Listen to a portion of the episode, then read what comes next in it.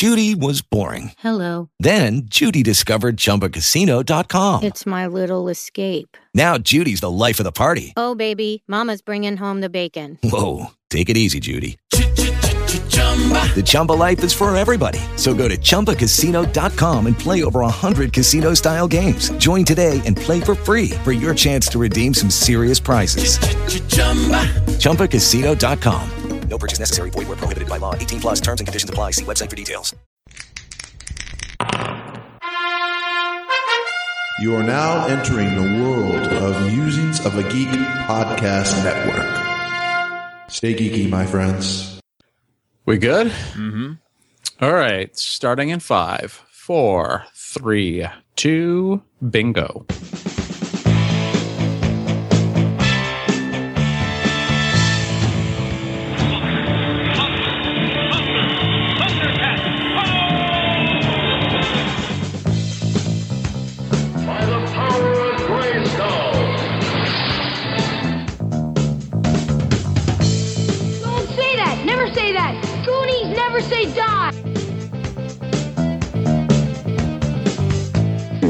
going on? 14. Hello, everybody, and welcome to 40 Going On 14. I am Mike. I'm Patrick. I'm Joel. And I'm Josh, and I wanted to be a stand up comedian, but extreme obesity makes me more of a sit down, lounge around on the couch comedian.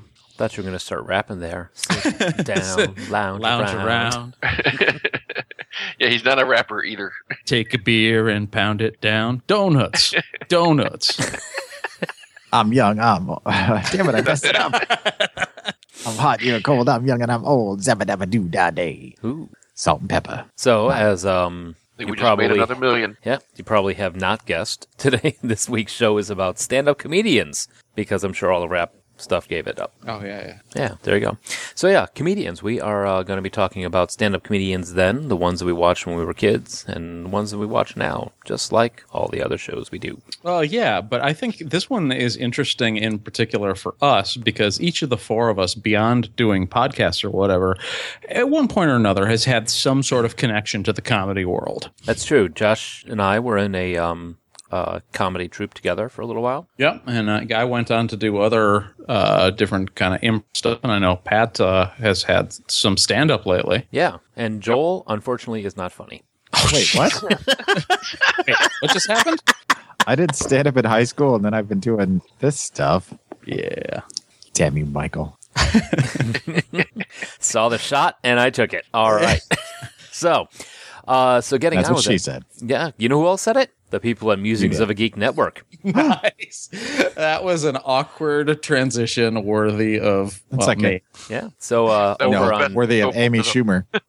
over there at uh, Musings of a Geek, you can see a bunch of cool podcasts along with 40 Going on 14, like Culture Babble Podcast, uh, That'll Play, Red Horse Radio, Arrow of Time, and the Left Field Sports Lounge. Once again, the Left Field Sports Lounge, our favorite sports podcast that I don't think any of us has ever listened to. We really have to. Did you say did you say they had a name of a show called That'll Do Pig? No. Oh, okay. I Um, thought it'd be weird to do a show about Babe. Anyway, moving on. Okay, I'm not funny. Shut Moving up. on. If you'd like to hear other shows with Joel not being funny, you can access our archives on iTunes, Blubrry, Stitcher, TalkShoe, and the brand new www.40go14.com. Yes, which is now Yes, up and running. The um, the feed off of iTunes should be up and running perfectly now because I stole somebody's phone at work and subscribed to it So our podcast off their phone. So now I'm pretty sure they're going to wonder where the hell they're getting notices about our shows. But um, no, it's uh, should be up and running and everything good. So big old cheers to the to Gabriel out at the tech uh, Fat Cow Tech Support helping us getting everything fixed up. So you, you like that ra- radio voice, Joel? What radio voice? Yeah, I, I did a little bit of that with the uh, iTunes Blubrry, Stitcher. The, and you can listen to us Saturdays at noon on Geek Live. You're doing your puker voice. Is is that a thing? I hope. Yeah, that's what they call those guys that talk like this. Top of the hour. It's 70 degrees outside. And coming up next, we got Dane Cook. That's called a puker voice. Awesome. Stop doing that. I've Nobody- never heard it called Nobody that. likes that. Here we are with I'm going to do the whole show like this just for you now. It, it, it makes sense. I mean, it sounds like that's what it should be called. I've never heard it called that. here we are with 40 Go 14 in the morning. Yabba dabba doo da day. I'm the jive turkey. All right. So, hey, if they want to listen to us any other times, where can they go? Uh, we already did that. But, We did? Uh, Geek Life yes, Radio? we totally did that. Yep. Yes. Oh, shit. Saturdays at noon. You should have been here, but it was great. Awesome. hey, how about listener feedback? Got any of that? If they if they'd like to give us some listener feedback, you can always give us a call at 708 now rap. That's 708-669-9727. Or just With our 40 go 14. amplifier. What what? Insert sound effect. exactly. Michael fix it in post. No. All right. So if uh, we do have some people who have given us a call uh, at the voicemail line, and if we're ready for the listener feedback, let's get some uh, words of wisdom from Pegleg Pete. Yep. Hey, 40 going on 14. This is Ben Lake Pete. So I literally just started listening to the Muppet Show uh, episode, so I have no idea what you're going to be talking about on it exactly. But, uh, so whenever we watch the, the Muppets movie, not the Muppet Show, but the Muppets movie, you know what I mean, the new Muppet movie, but not the second new Muppet movie. Um, it, my wife kind of likes to laugh at me about it because it is a little bit funny, but every time we watch that movie, there are three specific points that I just start openly weeping during the movie. The first is uh, when Kermit's walking around through his gigantic mansion by himself, thinking about how all, all of his friends are nothing but faces on the wall now. And then uh, towards the end of the movie when they all get on stage to sing Rainbow Connection. And then immediately after that when they go out of the theater. And it's like clockwork and I can't even help it. so it's a little bit funny about that. So anyway, I'm not I'm not too proud to admit that I cry at stupid movies sometimes. That's it. Talk to you guys later. Bye. Uh, very inspiring and an incredible downer all at once. Yes. Thanks, Pete. That's awesome. Well, I, he did call back, so we'll see if uh, we were able to make him happy with our Rainbow Connection through the uh, world of the Muppets, which has been a really popular show. I've uh, heard from people that uh, they enjoyed it, so thanks for your feedback. Uh, we enjoyed doing it, so let, let's see if uh, we we eventually made Pete happy, or if he just ended up crying uncontrollably throughout the entire episode. Hey, 40 going on 14. It's Pegleg Pete again. So now that I've listened to about half of the show, Muppet Show, show, I've uh, got some additional Muppet comments. First, uh, I had to actually do some looking at it to make sure because I wasn't sure. Uh, and you mentioned uh, Scooter and Skeeter from the Muppet Babies, and until really recently, I didn't realize that Skeeter, uh, Scooter's twin sister, never appeared in Muppet form in any of the movies or TV shows or anything. Um, which is really weird, considering that she was one of the main characters in the show. Uh, second, uh, classic Muppet Show. One of my favorite episodes and gags was the uh, the John Denver stuff. Because he used to do all kinds of Muppet Show related things. And I remember at one point uh, he had just finished singing the Garden song, and he and Gonzo are talking backstage, and uh, Gonzo's asking him for some tips on on uh, various things. Uh, and John Denver thinks that Gonzo's talking about uh, singing tips, and he's and Gonzo's like, no, no, no, not singing tips, gardening tips. Uh, and John Denver is, oh, I didn't know you had a garden. He's like, oh yeah, you know, I've got a this. I went away on vacation, and all the food in my fridge turned into mushrooms. And then the mushrooms all kind of appear around John Denver, and Gonzo leaves, and uh, John Denver starts singing "Nobody Knows the Truffles I've Seen," and the mushrooms attack him. uh, and finally, uh, like I said, I'm not totally through the show, but I'm up to the pre-2000 stuff, so I don't think you're going to mention this. Uh, and I'm not surprised because it only lasted for a season or two, but there was a follow-up to the traditional Muppet Show called Muppets Tonight, uh, and it was basically uh, after Jim Henson died, um, they started doing a new version of the Muppet Shows, like updated Muppet Shows. Uh, I had all like I don't remember. I mean, it was basically just an updated version of the classic Muppet Show. And one of the guests they had was Garth Brooks. And the gag of the show was that he didn't want to sing country music. He spent the whole show being they were making they're making him sing other kind, making him sing. He'd go out and sing other kinds of music and stuff. And finally, he's like, okay, okay, I'll sing a country song. So they cut to the stage, and he starts singing "If I Were a Rich Man" from Fiddler on the Roof. And Gonzo turns to the rest of the Muppets and goes, "Well, he didn't say which country." and for some reason, that just cracked me up. Uh, well, I guess because it's funny is why it cracked me up. Anyway, uh, that is all I got. I finish. I will finish listening to the rest of the episode now. Thanks. Bye. nice. Yeah, I you know I can't remember if we ever did get to Muppets Tonight. I thought we might have mentioned it in passing. We actually skipped completely over it. Oh, did we? Yeah, we did not. Um, we didn't talk about it at all. In fact, it was like afterwards we uh, we got. I think Joe Aberino posted something about it, and I think Joel and I, I mean, didn't even know it existed. So uh, no, I mean it's it was very brief, but I have the need to go dig him up now. Yes. Uh, when it comes to Skeeter, I dug up a uh, redesign for the character's Muppet, the actual puppet in 09.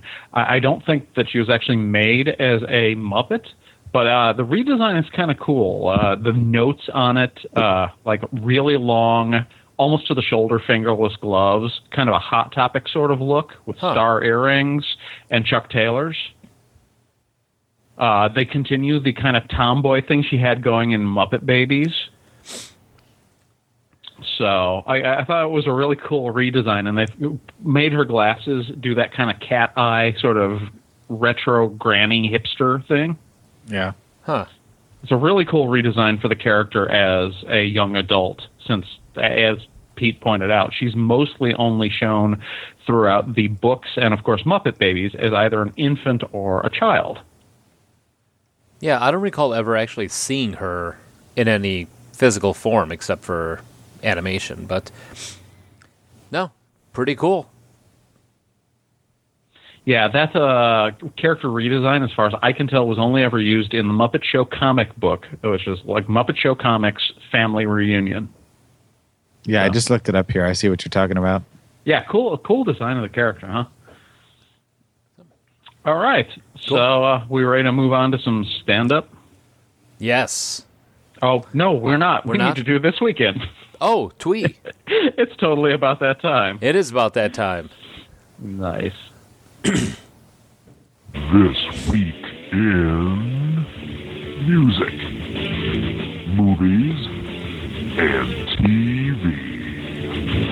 And sports. All right. So this week in, the uh, date was chosen as December 18th, 1987, was when Eddie Murphy's Raw was released. So that I think is actually a very significant uh, date because I think that's when most of us started really discovering stand up. It's probably Yeah. true, given our age. Yeah. So, uh, music. The number one song is Faith by George Michael, and he has a three week run, to which I'm sure Patrick was delighted. Uh, Great I, song. yeah, I love this entire album. Like, Yeah. Yeah. listen to it over and over and over again. No, it's good stuff. I mean, that's, uh, you know, I forget, you know. And he- George Michael's got a sweet ass. Well, yeah, uh, I agree. Nice. All right. So, uh, December 22nd, 1987, uh, Motley Crue's Nikki Sixx overdoses from heroin and almost dies, and then gets inspired to write the song Kickstart My Heart. Yep. Which is a great freaking story. Uh, we, Yeah. we actually talked about it during the heavy metal show. Yep. Do, what, now, did we do that with hair metal or the heavy metal show? I can't recall since we did both. Uh, I don't know. I think the uh, if you want to hear it, you should go listen to both of them. Yes, go listen to both the hair band show and the heavy metal show. Yes. we'll wait. It's in one of those. Yeah. We'll it's be- only about seven hours. yeah, go there. We'll be right. We'll be here. Those come back. long shows, but I, I like them. Yeah, good stuff. I definitely like the music shows. Uh, John Spence, founding No Doubt member, committed suicide on December 21st. Jesus, depressing tweet. Why is that week. funny? I don't. I'm just like first we have almost death, and then we have self-inflicted death. An actual death, right? Yeah, due to the pressures of the band. There's band. death in every tweet. We know this. Yeah, yeah. Uh, due to the pressures of the band's upcoming success, he was replaced as lead singer by fellow founding member Gwen Stefani. Cool. I mean, not cool. now, now who's the dick? I no, it's it's weird because the band goes through all of these changes uh, based on their success, and like it was weird that they like got big right after the replacement, and probably in a lot of ways because Gwen Stefani was uh, replaced as a lead singer. This is why I should not look at pictures posted to the chat right before I react to a death. Just saying. well, and th- that's an interesting thing though about Gin Blossoms because it kind of happened in reverse because they got successful right as their main songwriter and guitarist did the same thing, and they really didn't recover too much after that. Hmm. All right. So, So, Just uh, Ayaka Ida, Ayaka Lida, Ayaka Lida is born on December 18th, 1987, known mononymously as Ayaka. She is a Japanese female singer married to actor Hiro Mizumisha, and uh, shortly after, both of them uh, died in a plane explosion. that is Wait, not where does it- that is not true. Just You, you actually pronounced that right. I just wanted to hear you say it again. She was known how? Ayaka? No, no, no. She was known. Second Mono- sentence. oh, mononymously. Da, da, da, da, da. Mononymously. That's a terrible lead up. Um, so, movies. Uh, Throw Mama from the Train is a top movie, and it is knocked off next week by EMR. Josh, what do we got? Uh, that's extreme medical racism. It's what happens when a bunch of doctors don't like treating people who look different from them. Was George Clooney in that? no, way. I was uh, actually Mel Gibson. oh God, showing his true colors for the first time in 1987. Catered by he doesn't Paul. have any colors. He was uh, Doctor No Jews in that.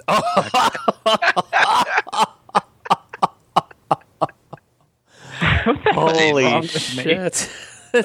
Dr. Sugar Tits. so, uh, batteries not included, um, and Eddie Murphy's Raw are both released on December 18th, and that is the only thing these two things have in common. Oh, we Yeah, never said have- what we never said what EMR was. Oh yeah, what was Oh, he? Eddie Murphy's Raw. There you go. There you go. Oh. Ah, and I like how you put batteries not included with the asterisks too. Thank you. Very nice. That's not the only thing they have in common. Didn't they both have Hume Cronyn? Yes, they did actually. Yes, Eddie Murphy's Raw with Hume Cronyn and Jessica Tandy. Who is this guy? Why is he wearing so much pleather? I actually really liked Batteries Not Included. I'm not scared to admit it. No, it was a fun movie. I've never seen it. No, it is. It's pretty good. I mean, it's not. It's. I think it's a Spielberg. Spielberg movie. Is it a Spielberg joint? Yeah, it's not not his best, but it is definitely. You know, it's a good. No, Fun. it was directed by Matthew Robbins. Oh, really? Yeah, Spielberg. I'm sure he had something to do with it. he may have executive produced it. I've got the poster right here. Hmm. Uh, let's see. Yeah, uh, it looks like executive producers are Steven Spielberg and Kathleen Kennedy Oh, nice. with So, Frank Marshall. oh, so uh, now back to TV. We are back in the zone. The uh, Cosby Family Ties Cheers reign again as the top three movies of the time. TV shows. What did I just say? Movies. Movies. I did. Yes. Movies. All right, then TV shows. Hallee Hirsh, American actress, is born on December 16th. She is most known for playing Dr. Mark Green's daughter on ER. Dirty Secret, I have never watched Oh, ER. is that how you pronounce it? Oh, I always called it er. Uh, I watched the entire run. Thank you, Joel, again for showing you showing my ER. point that you're not funny. Er. Er, okay. Er. Sport. no, you're not. I think you're just having a stroke now. I think that's what's happening. I was gonna say, I think the Jug Band running joke was like two episodes ago. So, sport. I smell toast. In all, in a December 19th game against the Boston Bruins, Doug Gilmour scored a goal for the St. Louis Blues two seconds after Ken Linseman scored for Boston. The pair combined to set a record for the fastest two goals in NHL history. Two seconds. Now, uh, I I wonder how that came down. Was that like off of a face-off, or It must have been. Yeah, crazy? Yeah. that's nuts. Because nothing eh, outside of the skating, the scoring does not move that fast. Nothing moves that Mhm. fast in hockey, and score wise. All the scoring happens off the ice.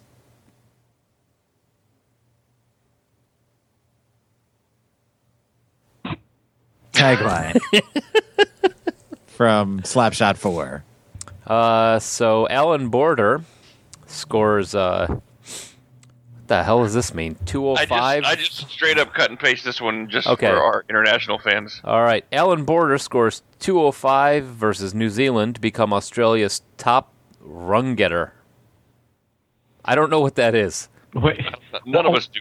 what? like a- what sport is that? Uh, I don't know. I'm gonna like I'm gonna that. research. I'm thinking cricket. Is that like tub, tub thumping? Is that what that's like? It just auto corrected to run getter. Oh, you know that could be like if it was cricket. I think they score runs in cricket. Do they? I don't 205 know. hundred and five seems way too much, though. See, but this is the last time we Ah, thought this was a good down. thing, and then we discovered that 205, the big number, was bad. Oh yeah, maybe remember- a run getter is something bad. Yeah, so fuck you, run getter. I don't know. Or, or yay, good job. Yeah. One or the other. I don't. We are not sure. Uh, well, he definitely was cricketer. He was. We'll give ba- him a tip of the hat and a wave of the finger. he was nice a job. batsman. You're terrible. Oh, it looks like that's across his career. Oh. Oh, I guess he hit his 205th at the New Zealand versus New Zealand at that one game. Okay. Because that's the number you want to immortalize. Yes, he uh, he was. About to Oh, get 205. here's a. about. He was primarily a left-hand batsman, but also achieved sporadic success as a part-time left-arm orthodox spinner. I don't know what I just said. yeah. All of those words We are nowhere like- near knowing what this means. Yeah, I know all those words, but never in that order. And he could play a hell of an accordion. You know, when when Nikki gets here, she's gonna slap all of us in the head. She's gonna, so. All right. Watch cricket. I hope whatever the uh, national instrument of New Zealand is, it's smaller than a didgeridoo because those things hurt. can you bring a didgeridoo on a plane? I don't know. Yes. It's like, oh, good. New Zealand, they play the piccolo. That won't hurt at all. Yeah, it depends on where she puts it. The instrument of New Zealand is the Jew's harp. The Vuvuzela. And your mouth is like boing, boing, boing. That's, You know, Mel Gibson does not approve of that. or or he might. We don't know. oh, he never liked harps. Yes, that's the problem, harps. So let's take a moment and let's talk about stand-up comedy. so stand-up comedians. How about those? What about those comedians? What's, What's the deal with all the comedians? Uh, Pat and I thought alike. Right. So, um, I think stand up honestly has been around forever. There's been always been somebody back in Roman times standing up in front of people and trying to make them laugh. They called them Christians. They played the Colosseum. And if they weren't funny, they got attacked with lions. Yes. So instead of throwing fruit, they threw lions. Yes. Yes, they did. There was a vendor. guy, guy carrying lions around on him. Get your lion. Fresh lions, get your lions. So, Comes um, for the kids. but, And who's not funny? God Josh? damn it, Joel made a funny.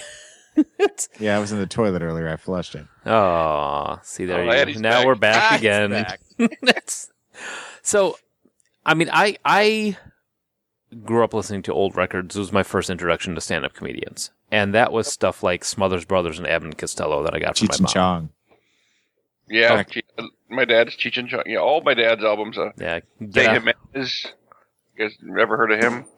Who? Jose Jimenez. No, sir. No. Don Rickles.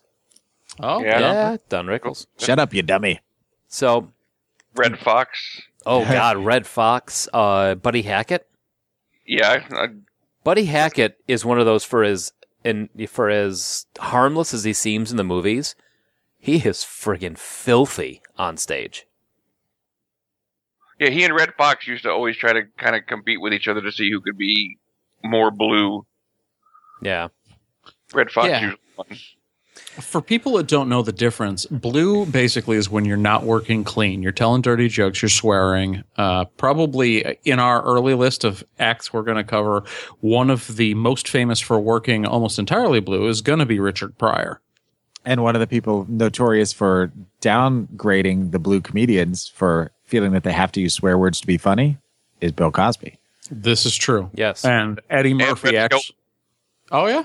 Yeah, he was big on you know putting down people that worked blue. Who? Red, Red Skelton. Skelton. Yeah. Yeah. Oh, So, personal favorite comics or acts from the 80s and, and 1980s and 90s for us.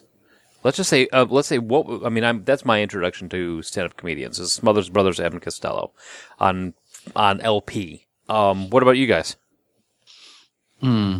While I listened to a lot of Smothers Brothers records, probably the first stand up comedian I can remember listening to who made me laugh uncontrollably to the point where I was like, would have the tears coming down and, and my chest actually hurt from laughing was actually Billy Connolly. oh, interesting. Yeah, I know now he's known for just like playing random Scottish guy in action movies and stuff, but his early stand up was just a riot. From And ahead Boon- of the wait, from Boondock Saints? Yeah. Really?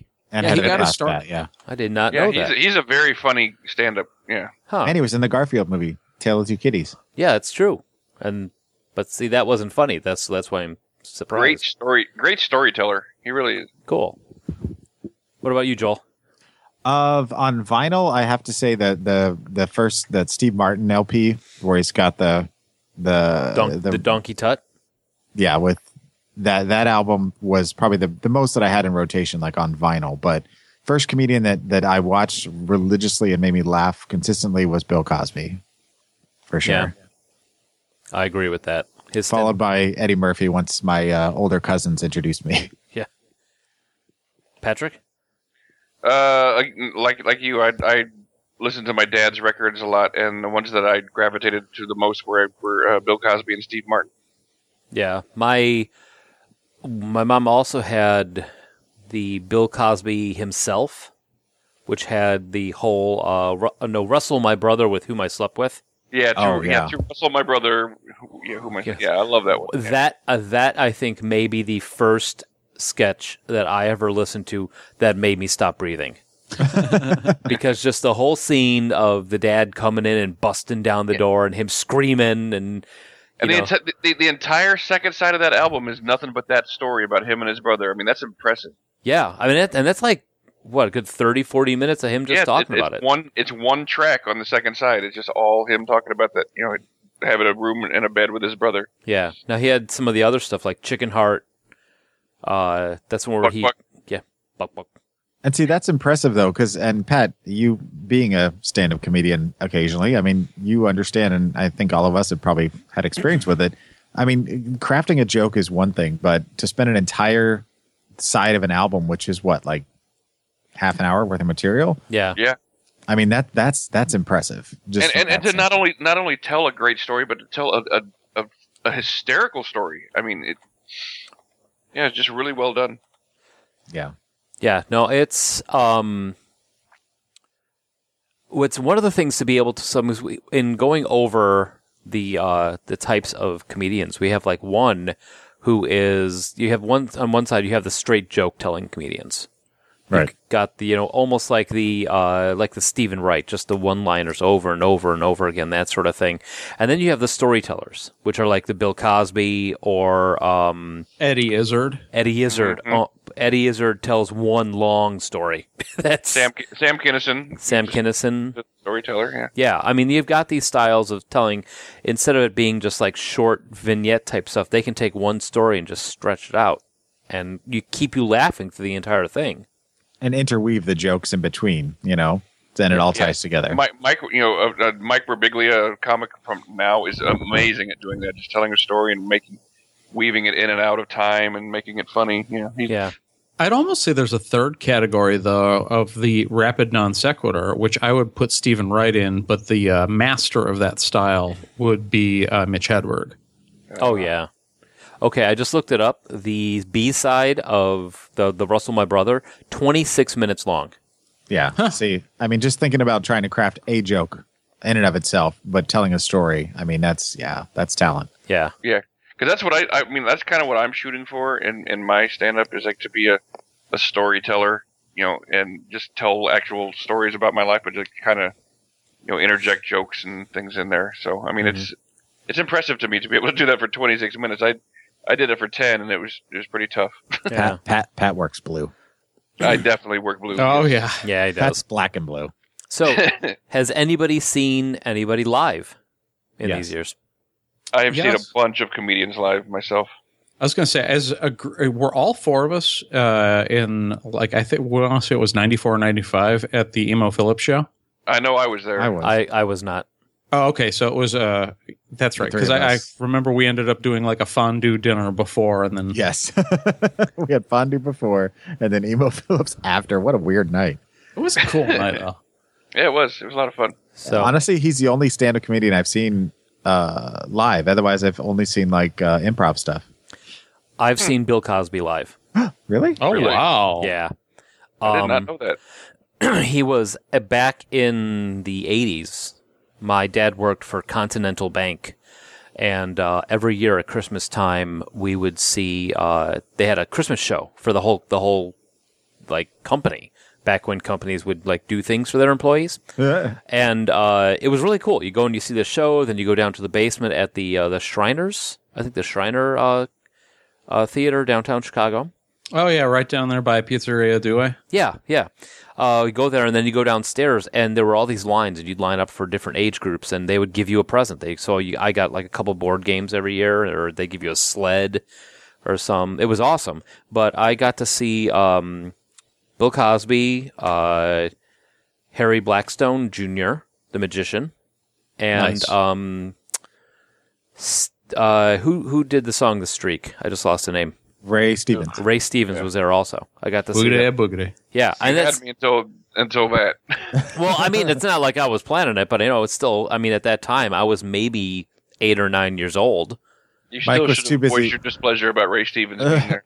Mike was too busy riding his sled down the aisle. Yay! but no, I mean, I got to see him, and that was that was my first outing to see him, and it was awesome. I mean, laughing and crying, just crying, bawling my eyes out because he no, come not. Ray Stevens. Please not Ray Stevens. So, uh, And now, for my third time, the streak. now I remember him doing an Elvis impersonation, and he was like throwing. Thought everyone thought he was throwing his scarf out to the uh, audience, but then he reached into his backpack and pulled like a roll of toilet paper and stretched out another one, put another scarf on, and then threw it to people. It was, it was Ray Stevens. I didn't know any better. Um, so uh, this outside of that, has anybody else seen any other? we Got emo Phillips and anybody seen anybody back then who's big now? Like before they were big? Yeah. Pat? I, you know what? I have seen so many different like stand like open mic type things, and like just go to a comedy club and see different people. I don't even, I don't even know. I may have seen somebody before they were famous. I don't even know. I don't know. He never will. Yeah, Yeah. it- it- I mean, if if I'd like kept every program or everything or every list of people, I'd, it'd be interesting to look. But I've I've seen hundreds of stand-ups, not all of them good. Pat saw Don Rickles before he was big. Pat's already deleted like half of the 90s, so. It was actually after he was big. See, Don Rickles starts shrinking with age. So let's go down the list. Um, so we put together a list of the big acts from the 90s and 80s, and uh, so and who's seen what. So similar to our movie format, but uh, Richard Pryor. I think. Well, let's just assume we've all seen them, unless it says otherwise. We don't need to all try. You know, like, Yeah. 'cause I've- Sure, a lot of these sure. have all Yeah. seen. What's your we take on people who haven't seen them. Richard Pryor, the anti Bill Cosby? Richard Pryor's like counterculture comedy act. It's crazy to me that this the same guy who was well known for setting himself on fire when he was doing coke and having this incredibly filthy stand-up routine also had a Saturday morning cartoon show called Pryor's Place, which I frickin' loved. All right, I got to look that shit up, man. That's oh, I watched it every week.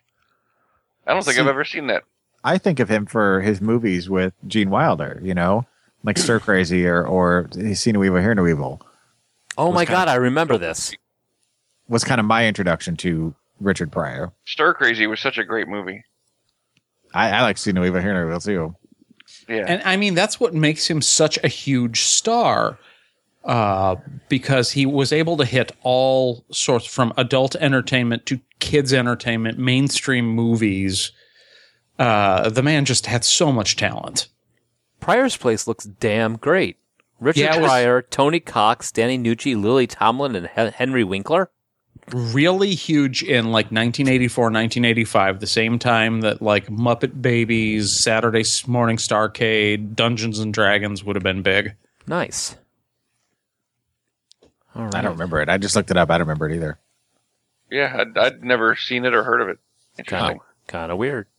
Yeah. So then moving on to well, I mean, before we move on, I guess you know, there's not there's almost no comedian out there that doesn't pay homage to Richard Pryor in some way or form. I mean, because he's just so he's so revolutionized comedy, you know, and and he's one of the the, the fathers of modern comedy as far as just kind of kind of making it okay to offend people when you're on stage and making it okay to use words and phrases that might make people uncomfortable, you know.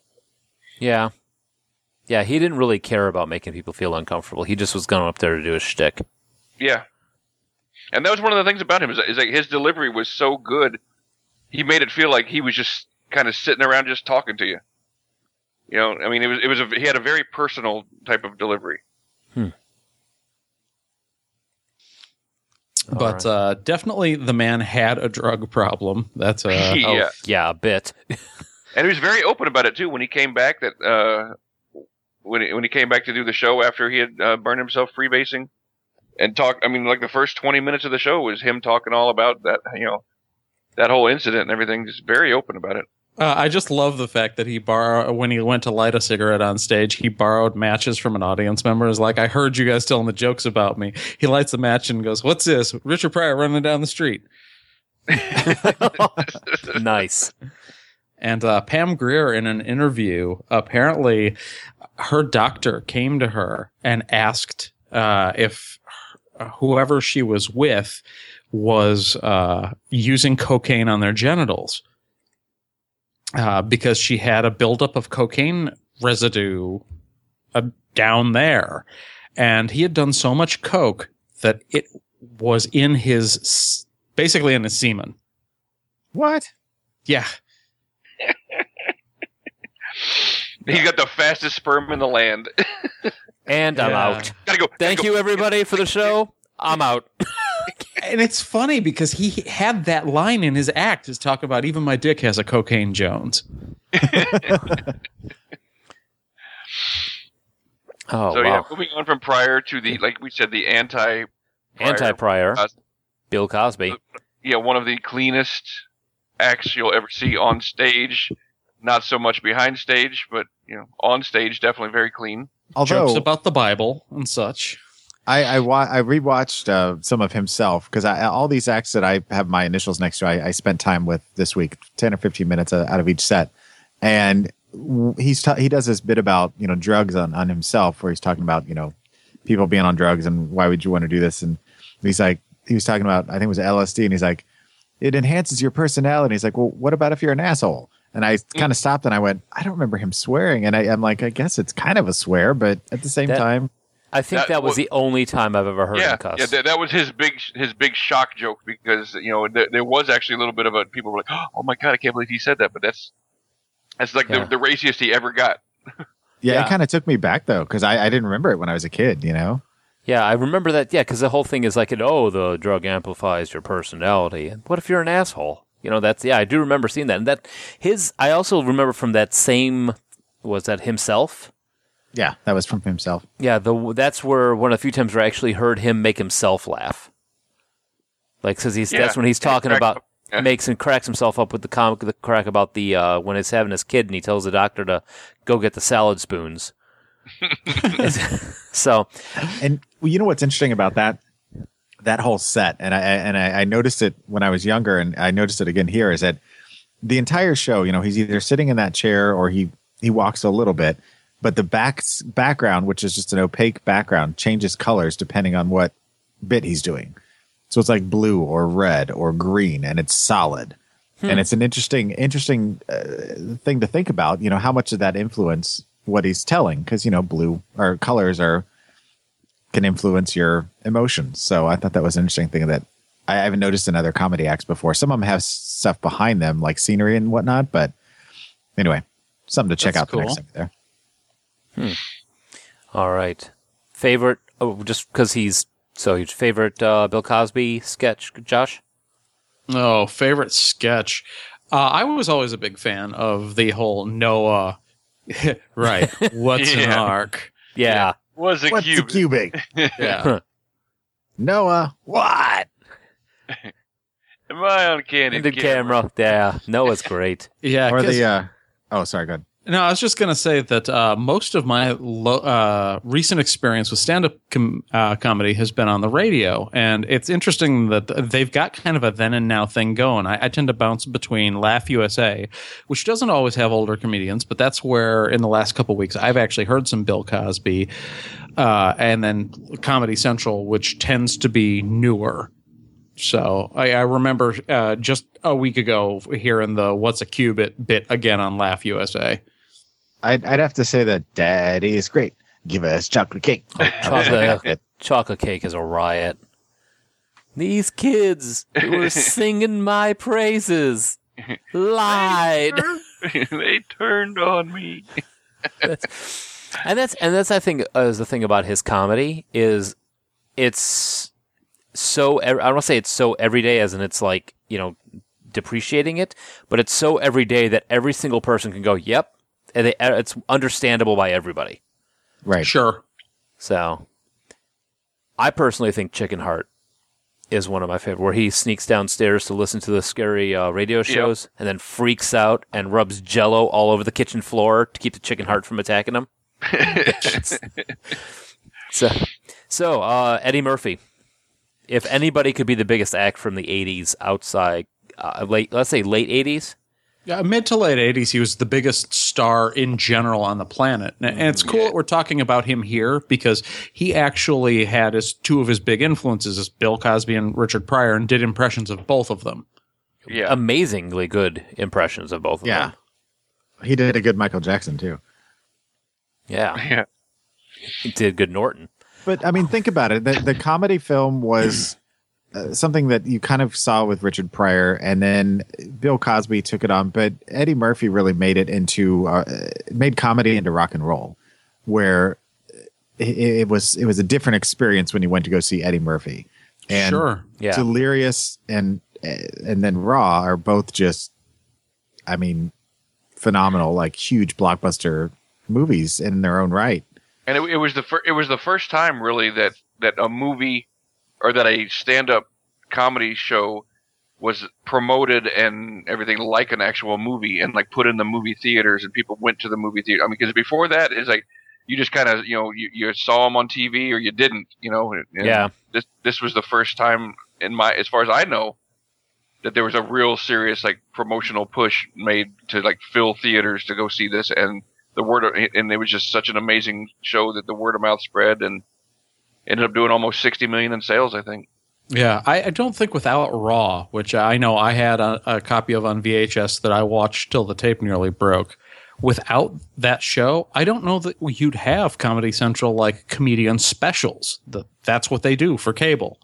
right mm-hmm. Raw or Delirious? Because Delirious was the, the original. Raw was the follow up. Yeah, Yeah, uh, well, Delirious was the original, but Raw was the biggest thing on the planet when it yeah came. out. raw was the one that showed that this could be a viable money making thing And I've seen both of them uh, dozens of times. I just watched Delirious again this morning, but Raw was my that was the thing that I had on VHS and constantly watched. in See, high school. Delirious was mine. That whole hey Norton, you look hey Norton, you know that whole bit or Mister T, you look about a cute in them jeans. You know that whole yeah. which it wouldn't it would be tough to make that fly these days with the some of the jokes he did, but Yeah, I'm yeah. sure, and I'm sure when we get to the second half and talk about how comedy's changed, uh, I want to revisit that topic in particular. Well, he he still made me laugh when I watched Delirious again. I, I I still laughed out loud just like I did when I was you know 10, 11, 12. So anyway, moving All on. Right. Moving on. George Carlin. The hippy George dippy Carlin was just a master, master at wordplay and wordsmithing, and just, I mean, just a, a brilliant mind as far as like how he could just take the English language apart. but he also was incredibly topical and Yeah. put things in there that made you go, "Wow, what the hell is wrong with us?" But at the same time, you could laugh about it, even though it was incredibly like hard hitting stuff that need to be needed to be said. Yeah, of early comedians, he's the first one that I can remember getting. A, I don't, I, I want to say political. Yeah, I think political's not too strong. Yeah, no, Yeah, my, my parents actually saw him in, in person. Him, him and Steve Martin, the next comedian we're talking about, they got to see both of them at the height of their popularity.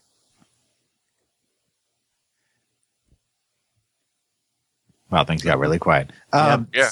When we did, uh, when he passed away, the Awful Show uh, did a, uh, uh, that was my original podcast. We did a, a special on George Carlin, and we all kind of agreed that without his influence, I mean, uh, our podcast would never have existed. And I think when I went back and watched his stuff, I, it is amazing how influential he is on a lot of comedians and on just everyday kind of society. I mean, he just he was one of those guys that was a voice that needed to be heard, and I mean, mo- that. most com- the, the two that are mentioned most by comedians nowadays as their biggest influences are Pryor and Carlin. Hmm, I could see that. and his career spanned decades. Just, I mean, Oh, he, he never. and just like I mean, just like um, uh, Richard Pryor had a kids program. He was the uh, engineer on Thomas the Tank Engine. Remember that? He was, yeah. Yeah, Thomas the Tank Engine's like uh, human stars. It's weird. You got George Carlin and Ringo Starr. And Well- don't forget, um, uh, what's his name? He's on Forty Rock. Well, when you get to the movie, yeah, the, the Thomas the Tank Engine movie had Al, uh, Alec Baldwin. Wow. Yeah, that's weird too. Yeah. So, uh, Steve Martin. okay, see, here's the thing. Watching Steve Martin now to watching Steve Martin then. Oh, I know Steve Martin. He's that, that guy that's in uh, uh, Cheaper by the Dozen. Or he's that Or- guy in the, who's in that family friendly, uh, you know, movie, you know, with all the kids in it. He's that one that you can go see Parenthood, you know, that sort of thing. You could say the same thing about Eddie Murphy, though. I mean, Yeah. these guys were so big in their prime that they don't have much of anything left to prove. And uh, like, paycheck's a paycheck. Oh yeah, no, no. But what I'm talking about is the fact that you take Steve Martin now; he's doing this like cheaper by the by the dozen, this family friendly movie, and then you go back to the jerk. Yeah. Or you go back to you know, I mean, that's I mean his how how his comedy has changed Yeah, from he's then to definitely now. Abandoned the wild and crazy guy mentality, you know, that whole persona and everything. But he is still, in my opinion, one of the funniest men on the planet. Oh yeah, that's the thing. Easily, easily one of the most talented men on the planet. As far as just, I mean, his body of work is is actually very amazing. He he writes books, he writes plays, he writes comedy, he writes He's movies. he freaking produces, amazing he's- on the He's banjo. won a Grammy as a banjo player. Yeah. I mean, I, I mean, he's done just about everything, and I mean, I I worship Steve Martin. He's one of my favorites. But I mean, his autobiography was very, very interesting, and found out that um, by reading that that he, as as much as he when his when he was doing his wild and crazy guy routine on stage at his, the height of his popularity, he, as much as he made it look like he was just being frantic and crazy, I mean, every word, every movement, every step was was written down and planned out. Interesting. And he was just yeah, he was just that good that he made it all look like you know like he was just you know didn't know what he was even going to do next. You know. He just I, when I think of Steve Martin's stand up, I always think of the guy with the fake arrow through his head, Right. which is funny because he's the guy who can make that corny gag work. Yeah. Mm-hmm. He Like, is. he had a he had a routine that he did about that stupid arrow through the head where he, talking about um his cat. He's like he's like I found out that my cat has been p- cashing my paychecks, going to the bank disguised as me with a little tiny kitty arrow through the head.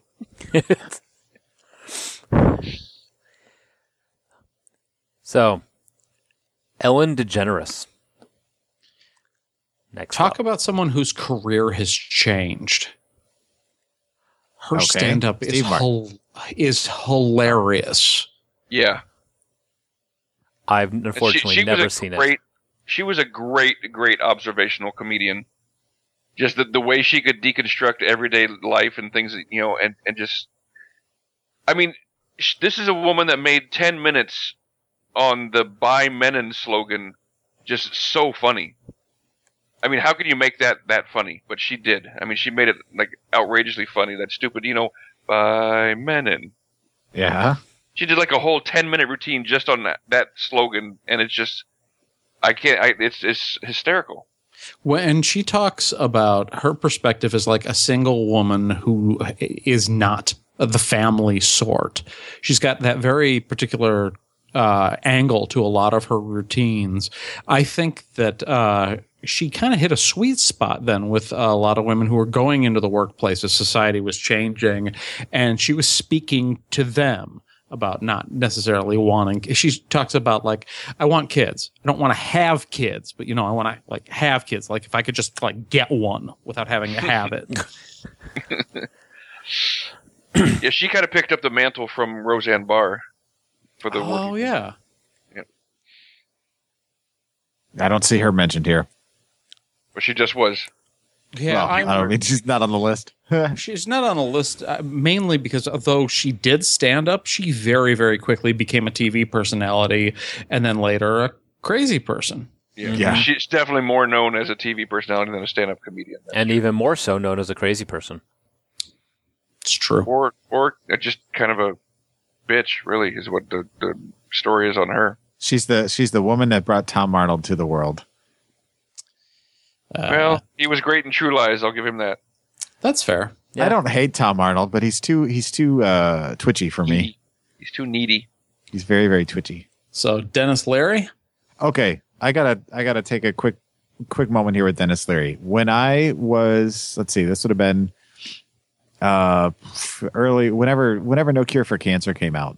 I got that on CD and I listened to that like every day. I, I listened to that album to where I could just sit there and and like a good record where you've heard it so many times, you listen to that, you sing along with the lyrics. I can quote it because I just listened to it so much, and it was for the longest time my favorite, absolute favorite stand up comedian album that ever existed. And I still like Denis Leary. And again, talk about a guy whose career's changed. Um, he, uh, I, I watched some of it, the actual live performance, which I don't think I've ever seen. And uh, it, it still gets me, but not quite in the same way. But uh, yeah, he, he's one of my favorites from that period, anyway, from that mid 90s kind of period. I'm gonna preface my statement with I I like Denis Leary, but Uh oh. his persona and act is nothing more than a blatant ripoff of Bill Hicks. And if Bill Hicks had disagree. died, Denis Leary would probably not have a career. I, I wouldn't disagree. yeah that's fair Well, he picked up the mantle and took, you know, ran with it. So although i think bill I'm not hicks and hating on him. I like him. So Bill Hicks had a more direct uh, anti corporate stance where I think the aggression towards society in general was a little bit uh, more generalized for Leary's stuff. yeah, and because Leary kind of took Bill Hicks's persona and almost smoothed it a little bit just to make it more palatable to people. That's an entirely fair statement. Yeah. Well, throw in a little Kinison and a little Dice Clay, maybe, for good measure. Yeah, yeah. If we have to. I'm just saying, like, taking the better parts of that. Uh, there- there's it. a sprinkle of George Carlin in his work as well. but he, he's just a he's a charismatic guy, and as he's gotten older, he's he's just taken that advantage of that and turned it into an acting career. And I, I like watching him work. I mean, I just think he's an enjoyable actor. You know, I agree with that. What about uh, stepping on to Mitch Hedberg? don't step on Mitch Hedberg Well, you Uh. can't but not step on Mitch Hedberg now. on now, but Talk about someone gone too soon. Yeah, Yeah. totally agree with that. He will always be one of my all-time favorites. You know, if someone knows how to deliver a Mitch Hedberg joke, that they're telling a Mitch Hedberg joke. Yep. Yep. Just that particular style of just a little off kilter, non sequitur, bizarre humor. Yeah, I think, and he's also one of those when you say, you know, what's the biggest secret of comedy? Timing. His timing on that awkwardness is not to be matched. Yeah. you know what's what's interesting? I watched uh, a 19, I want to say it was 95 special um, where Jean, Janeane Garofalo introduced him. And he came out on stage and he didn't have the, the glasses on. He didn't have any facial hair. He had still had the long hair, but it was really kind of early on in his career. And you could see he was still kind of honing the craft because during the during parts of it, he was really straightforward. Like I'm talking now, and just real kind of you know, hey, I'm Mitch Hedberg. How you doing? Sort of thing. And then like occasionally he'd break into little bits where he'd kind of was testing the water with that style of that style of Mitch Hedberg delivery. You know, whatever. And you could kind of get glimpses of it, and then you move on down the career. And like um, I, I was listening to one of his CD uh, in the car, and people must have been looking at me like I was a damn idiot because I was, I literally was crying. I was laughing so hard at the jokes, and they were like these one or two little minute tracks, but they're just perfectly encapsulated jokes. Yeah, I introduced Katie to Mitch Hedberg not too long ago, and you can tell when she's when she's listening to it. She's got her headphones on, sitting in the living room, face completely red and uh, not breathing.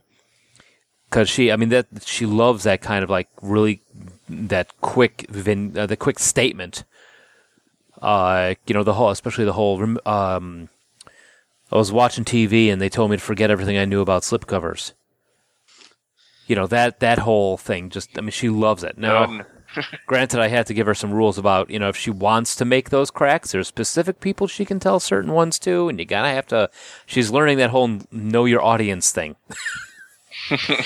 like i, I wanted to buy a candle holder, but the store didn't have one, so I got a cake. You know, it's just I don't know. I can't even do it, but it's just that kind of choppy thing that he does. It's just, uh, yeah, it's or they uh, stairs can or escalators An can never be broken they can only become stairs the I'm scientists sorry. say i'm sorry this escalator's broken sorry for the convenience You're right. I was just watching that last night, and oh my gosh! I mean, he he was kind of the alternative rock comedian.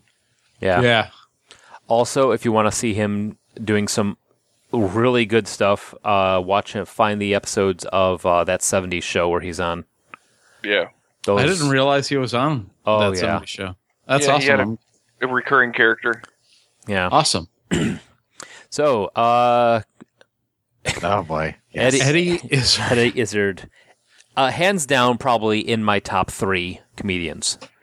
his career is also all over the place from having started out uh, doing stand up primarily in drag uh, to later becoming a uh, TV personality doing the series The Riches Yeah. and everything in between. Just this. He- uh, Yeah, he was in um, He was in Ocean's Eleven. Yeah. yeah, Ocean's Eleven. He was in Mystery Men.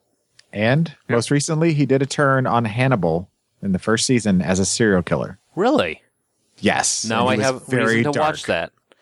Yeah, Um, the guy's ridiculously sharp, and he has a very kind of different take from a lot of other British comics. He okay. First, uh, he's trilingual, the very least, uh, English, German, and and uh, French. And one of the things that I've noticed with him is you have to really know your history when you watch Eddie Izzard. He loves going to like these history, like the whole thing about uh, Napoleon invading Russia. You know, he has this whole sketch about Napoleon. He has this whole sketch about uh, Hitler. You have to. There has to be a certain level of knowledge of history before you can start to get his jokes. It's kind of like Dennis Miller. You need to pay attention and you need to know shit. Yeah, yeah, exactly. But then he'll turn on a dime and he'll start talking about squirrels forgetting to leave the oven on. Yeah, You Yeah. know. or start and- doing a French lesson about the you know the squirrel. You know, that's it's, The Star Wars Cantina is still probably my favorite Eddie Izzard bit. I I didn't hear about Eddie Izzard until uh, Matt Matt introduced me to him, Matt Brown, and as soon as I saw the first, he showed me. I I want to say it was, um, uh, crap. What was the name of that stand up? Uh, not unrepeatable, but anyway, it was it was one of it while he was still in drag, and I was like, he's like, I'm not going to tell you anything about it. He says, just sit down and watch this, and I watched it, and I was just enthralled, and I was laughing so hard, and I I count Eddie Izzard as one of my favorites, if not my favorite comedian working like of the modern era. yeah. Anyway. And what I like ab- about Cake or death? we're out of cake. Didn't expect everybody to be wanting it. Run on cake. Um, one of the things I like about him is that his comedy is like just flow of thought. You know, it's just, I mean, he, there's several times where he'll be telling a joke or he'll be going on a riff or whatever, and suddenly he stops and he'll like come out of it and look around and be like, how did I get here? I have no, you know, it's just like, Yeah.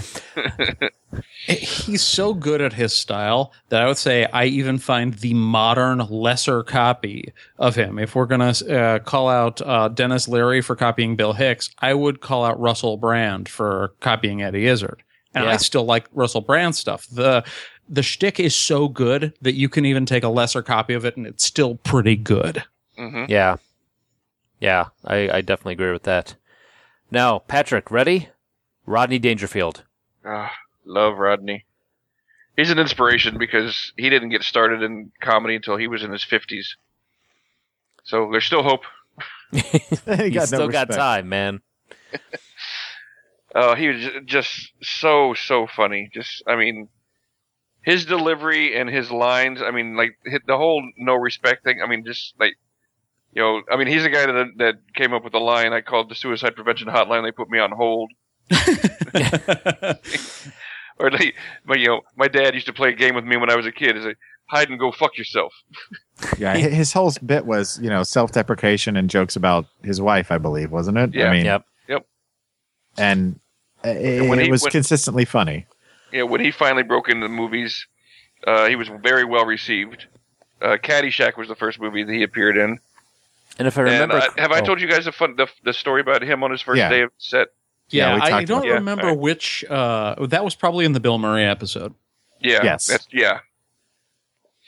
But yeah, I mean, just a just such a such a funny guy and just such a nice guy too. Never hear anybody say anything bad about him.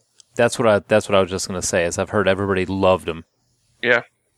So Uh, move on to uh, the dearly departed Robin Williams. yes, the saddest event of this year is I think is is him passing, is him going away. Um, but comedians, you want to talk about just all over the place comedians? Well- Rob, Robin Williams is just uh, quite possibly the ultimate in wh- how the hell did we get here type comedy. Correct me if I'm wrong, but didn't Robin Williams a lot of his stuff just kind of walk out on stage and just go?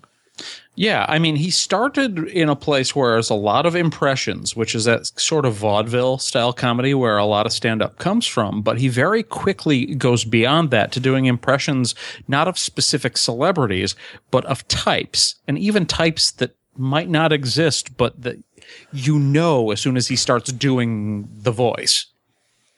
Like Yeah. that character he creates, like, I know what this character is all about now that he's doing this character. And he really, I mean, especially early in his career, he really was very funny. I I didn't care if I lost a lot of care about him when he just kind of became a character of himself. I mean, you it got to the point where I mean, you could even see it in his eyes as he was like, you know, saying things to people and he was just looking at them like, "Why are you laughing at this? This isn't even all that funny." but like, I mean, and he, I think that's part of why he ended up in the place he ended up because he just he felt like he was trapped in this world of being Robin Williams all the time, Mm-hmm. and and he just you know I mean it, it's a it's a thing that a lot of the a lot of people like you know Jim Carrey talk about all the time too. It's like people always expect you to be on. You could never just be a person. You're always Hmm. just there to entertain them. Well, and he kind of reinvented himself later in his career, doing a lot more dramatic roles, a lot of disturbing things, and maybe some of that was trying to get away from being Robin Williams, the funny guy.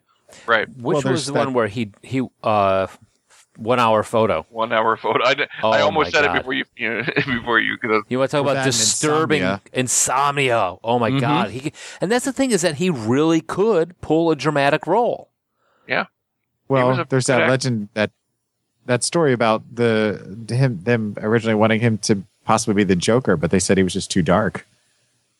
Yeah, I could see that. Like his take on it was going to be too dark, and it's like I don't doubt it. Just knowing his history and, and everything, he I, it's not a surprise at all. Okay, and uh But yeah, definitely missed. how about uh Jerry Seinfeld? The the king of observational humor. Yeah, Yes. I mean, he gets a lot of uh, uh, crap basically now for the way his everybody can do the Jerry Seinfeld voice, and they're like, "What's the deal with blah blah blah?"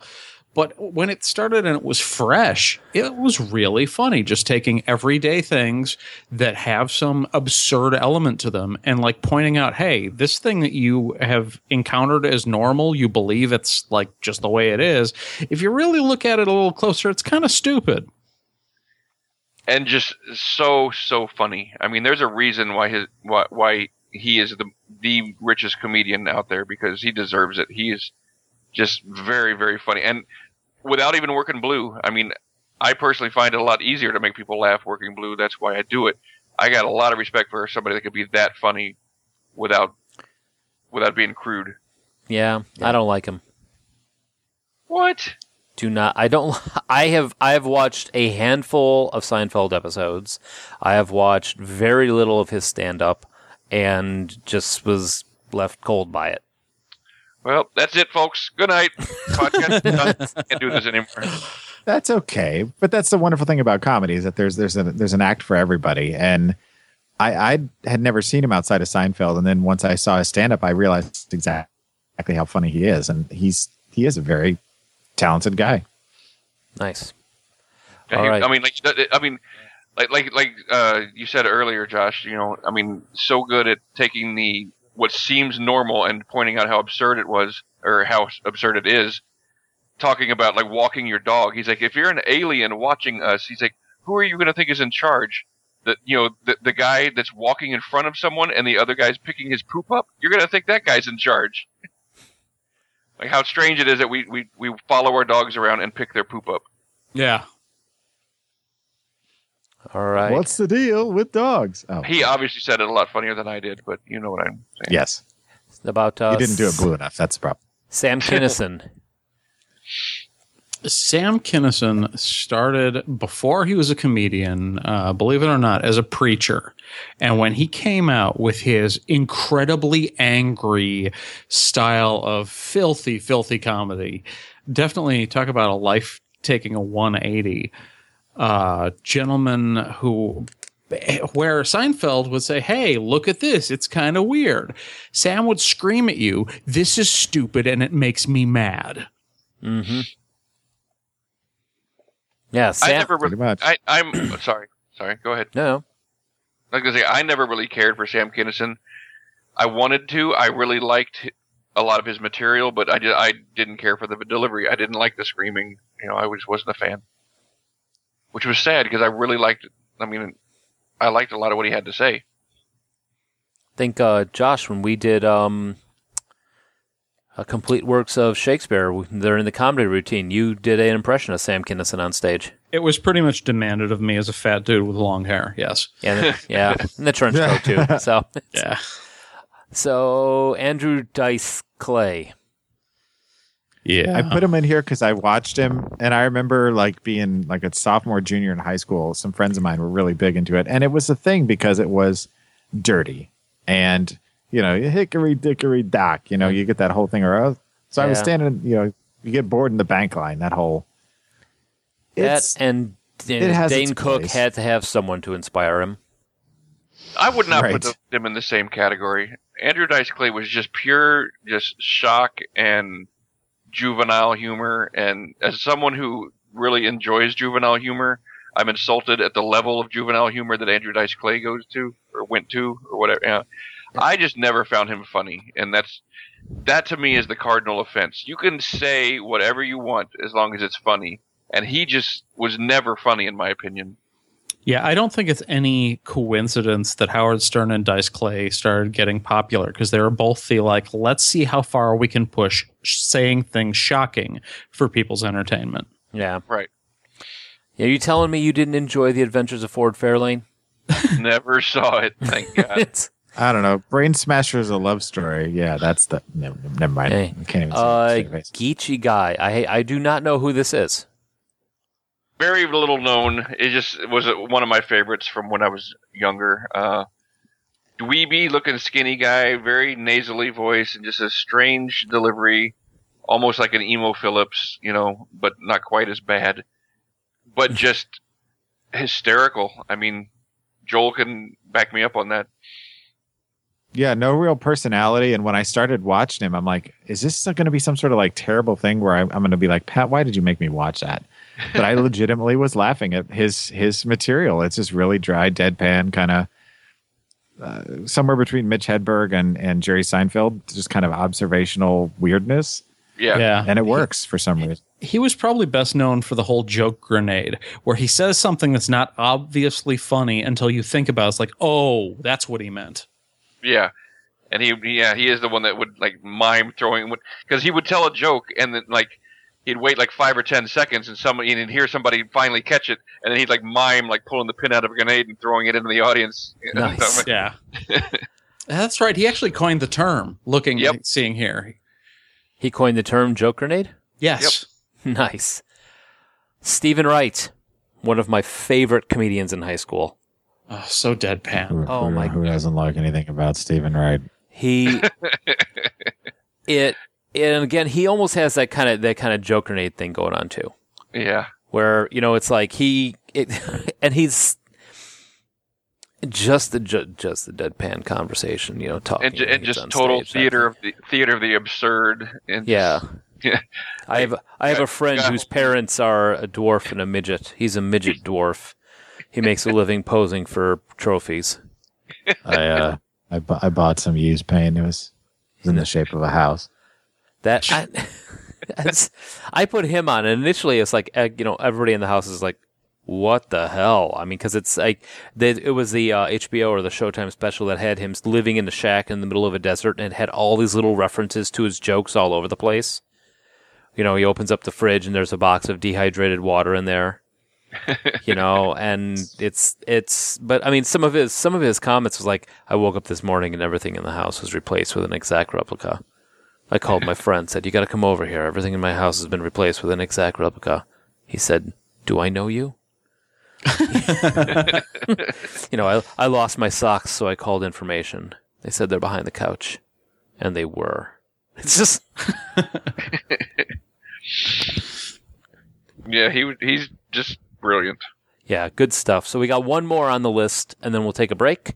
Yeah. Uh Don uh Don Rickles. Yeah, I just threw that on there because I, I, I wish I would have listened to an LP when I was a kid, but after our our dear friend Dennis referred to Don Rickles as my bastard father, I went out and picked up one of his albums, and uh, seriously, uh, just as funny today as he was back back then, and still as funny when he does stand up. I saw him on the uh, the Joan Rivers documentary. He was on there doing shows with her for a while, and just a very funny man, kind of in that Rodney Dangerfield kind of self deprecating. But at the same time, making fun of the audience, you know. I was going to say he, he's known for everyone deprecating as the Yeah, master exactly. of the Yeah. insult. Hey, hockey puck. Being insulted by Don Rickles is actually like a goal of people. You know, I mean, it's it's it's like Yeah. being christened almost. Yeah, Don if you've never seen him, me. trust me. What? Let's say no I'm saying just being able to be insulted by Don Rickles is awesome. Yeah, and one of my favorite facts about Don Rickles. Do you guys know who his best friend in life is? No. Somebody you would never suspect because as as filthy as Don Rickles is, Mr. His Rogers. best- his best friend in life is Bob Newhart. What? Oh, okay. See, now there's somebody else that we need. I mean, that was actually another. st- amazingly funny stand-up comedian. If you want to talk about Oh. dead deadpan delivery, his just his- comedy. Way- yeah, the, I mean his telephone calls, his one way, like I mean, like it, he, he had this amazing way of like like sounding like he was on a phone call, and you would only hear his end of it, but you could just completely derive what the other person was saying based on his reactions, and it just he made it just so funny. have you ever heard um, Newhart's uh, Bob Newhart's uh, Driver's Ed? Yes, That Oh. is, and and he is so. You want to talk about somebody who never goes blue? Yeah. never goes, but is so freaking clever. I mean, the I, honestly, I mean, a man who, who, I mean, he wrote his own shows, the Newhart show, the Bob Newhart show, and all that. The ending of Newhart was possibly one of the best endings of a TV show in uh, that I've ever seen. and they managed to keep it a secret from almost everyone. Yeah, Amazing. so All right. Agreed. So that was a comedy then. I guess we're going to take a break now. When we come back, we're going to talk about how stand up comedy and comedians have changed. And we got another list of uh, comics that we like and uh, took a look at for the show. yeah. all right, back to the now, and Josh had warned us about this question. Yeah, I, I didn't want to, because I do that sometimes. I'll throw a curveball question at the end of the show. I warned you guys this time that I was going to ask this. And that's we're talking about comedians that we liked throughout the years. How about comics that, for one reason or another, we just really dislike? Yep, I got one. All right. Sarah Silverman.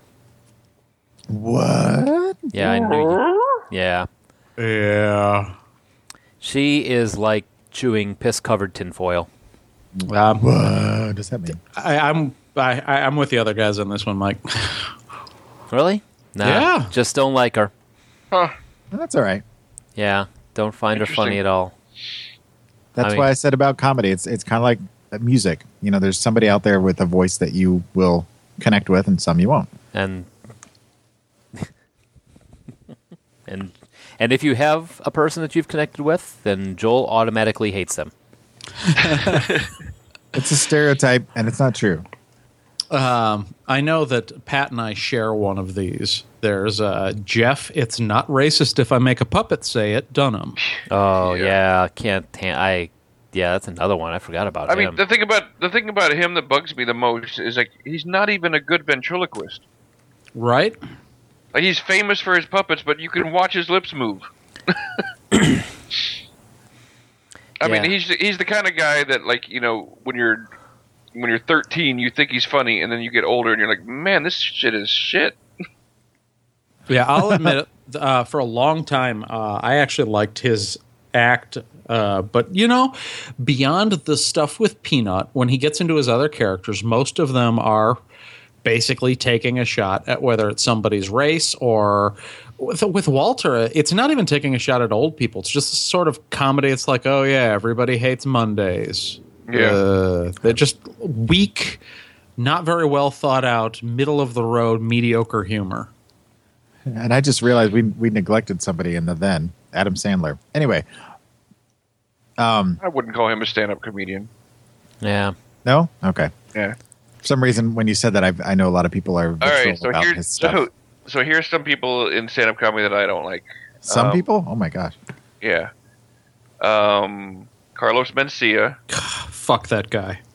for so many fucking reasons. Give us one. He's a joke thief. That's Oh. the biggest one. Yeah, that's true. He's and he doesn't even deny it. He straight up admits it. He's like, "Yeah, if I if I hear you tell a joke and I like it, I'm gonna take it. I'm gonna make it better." Like, well, that's pretty fucking shitty. Yeah, the uh, Because Joe first of all, no, you're not gonna make it better. But anyway, Joe Rogan calling him out uh, Oh. at his own act. I know a lot of people thought that that was unprofessional, but I love that video. it was so deserved for one. So I don't give a shit about unprofessional. You know. Well, and plus Mencia uh, uh, had been called out by hecklers for his bullshit before, and his big thing is, "Oh, you think you can do it? You think you can get up and do the act better? Come on!" Well, he pulled that without realizing it was Joe Rogan.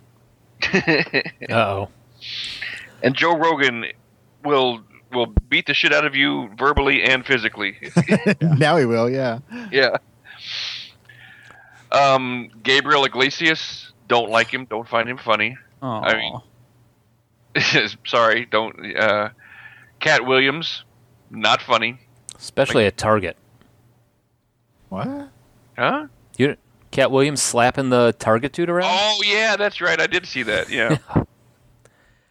yeah, he's such a little bitch. You can't even punch somebody. He's got to slap him.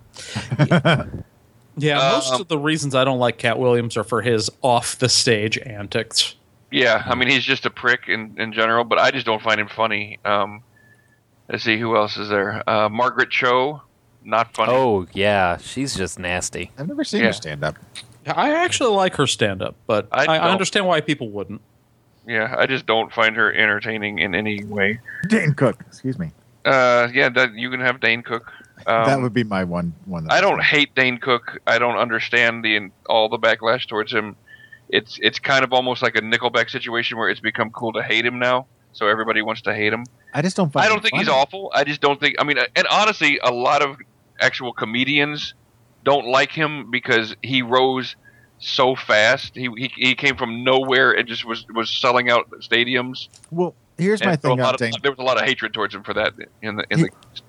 Go ahead. Sorry. Here's my thing on Dane Cook. I, I've watched his stand up and I, I watched some again this time. I'm like, well, maybe my thoughts will be different now because I like him as an actor. Like in movies, I like Dane Cook. I will watch a movie that has Dane. I've even watched uh, Good Luck Chuck because I like Dane Cook as an actor. But his stand up is just not funny, and he thinks he's so funny and clever. That's what bugs me about him. Is that when I watch him on stage, he thinks he's uh, just the funniest guy on the planet, and he's not. He you can really tell isn't that he is his biggest fan. That's definitely true. and that's what turns me off about him. And if he was funny and, and did that, I could get behind it. All right. But he's he's not. You want to get into. Uh, Uh, I got one more because Oh. this is a story you guys may have heard, but I, I left it off because this is a guy that I don't, I dislike him, but basically because of who he is as a person, less than who he is as a comic, and that's Horatio Sanz. Uh, I've I've told you guys this story, right? I I believe so. Uh, a couple years ago at Chicago Improv Fest, uh, I was a staffer, and uh, we had two headliners: uh, Emo Philips and Horatio Sanz. Emo Philips was awesome. Just like you, th- uh, his stage persona is weird, scarecrow-like, awkward guy. Off stage, he is a weird, scarecrow-like, awkward guy. I saw him come into a bar with a suitcase on wheels, looking around like everyone was trying to stab him. and uh, at the same bar, a bunch of us are staffers and have done comedy stuff, but none of us have made it. And we're standing around talking, drinking, having a great time, flirting with whatever. And Horatio Sanz comes in like he is king shit and just immediately starts treating everybody like garbage because he's Horatio Sanz, so fuck you. When he joins our group, just like strolls up joins a circle of us talking like we should be happy to have him. And I'm standing next to this up and coming comedian, this uh, little five foot nothing British Indian girl uh, from from India with a British accent. Uh, cute girl. She looks over him and she says, "You know something, Mister Sanz." And uh, this is the first time anyone has acknowledged him. We're pretty much ignoring him and going on with our conversation. And he's just glad, oh, this this cute girl's talking to me. It's now time for me to get fan. And he's like, oh yeah, well, what? And she's like, "Y- you you're not that funny. oh, my God, that's awesome. And everybody in the crowd was just like, what's he gonna do? She's tiny, she's beautiful, and she's just like slapped him down in front of a crowd. He had nothing. He had no like witty response. And no, then- he just like grabbed his beer, turned around on his heel, and walked away. And that's, That's a 'cause sign of nobody a had great comedian, right there. Nobody had written a line for him. That's why he didn't know what to say. So yeah, that's that's my Horatio Sanz story, Nobody had written a line that he could then break character saying. right? Yeah. All right, people we like. Yeah. It's- To shift gears. uh, I have because more, but I'll stop. oh no, Pat. We know Pat hates everything. wait, wait, Pat. What, who was your biggest one that you hated though? Did you already say? Probably Jeff Dunham Okay. or I just Larry wondered. the Cable Guy. Oh, Larry the Cable Guy is a hack too. The reason I, I can't stand Larry the Cable Guy is because because you really want to material- Hawk Prilosec too. his material. honestly, Prilosec OTC. It's the way to go. You put it in your mouth, you can chew it up. Get her done. Shut up. His material, honestly, I is really good. I mean, he's very funny, but his whole made up, you know, country boy persona because it's not him. I mean, he's he's a I think he's a Jewish guy. I mean, It- he. it is a, I mean, it is a persona. Yes. yeah, it's definitely a persona, but I'm trying. I'm trying to remember what he. I mean, it- what nationality he actually is. But I mean, he's not a redneck. I mean, it's and he's just he's worth so much damn money right now for playing this character and, and appealing to the lowest common denominator. And it's, it has just worked for him. And He's, he's actually a short, attractive Indian girl that, with a British accent. Uh, Daniel Lawrence Whitney. ah, there you go. Yeah, That's his real name. That is his real name. Huh. yeah. the third. Although he it- was it- he was raised on a farm. At his roast, it was so damn funny. Greg Giraldo got up there and he just like every every other sentence was was just like, "Why are you so popular?" he just kept kept like trying to do his actual lines, and he would just stop and get all frustrated. He's like, "Why are you so popular?" You know, part of what made him so popular, I think, is the way he came about. Is he used to do call and stuff to radio shows and just do these little five minute one line bits. Did every single show. He did like thir- 20 or 30 shows a day where he would call into these local radio shows and do his Larry the Cable Guy bit, same joke to each show, spend his five or 10 minutes on his interview, and then would leave. And it was like a weekly thing.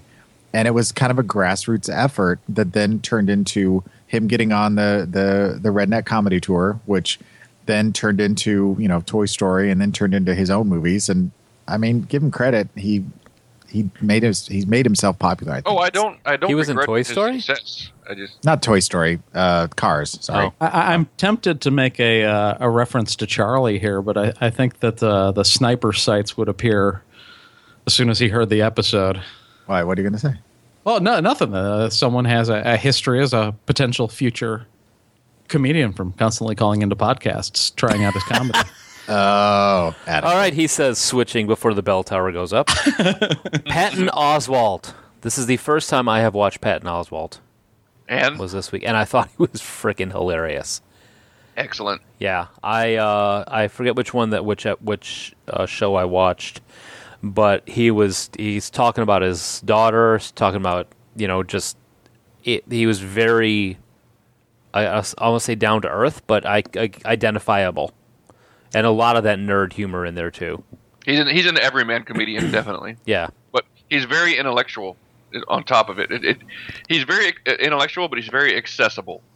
What's interesting about him is while it's clear that he's got kind of the more modern uh, viewpoint on comedy, where a lot of it is a little bit more sensitive to other people. Like you, you look at old Eddie Murphy, there's a lot of gay jokes, there's a lot of racist jokes, etc. And comics don't do that much anymore. Well, while Patton Oswalt personally has kind of a more progressive stance. He also is a big defender of don't be tone police, don't be thought police, and don't engage the war on jokes.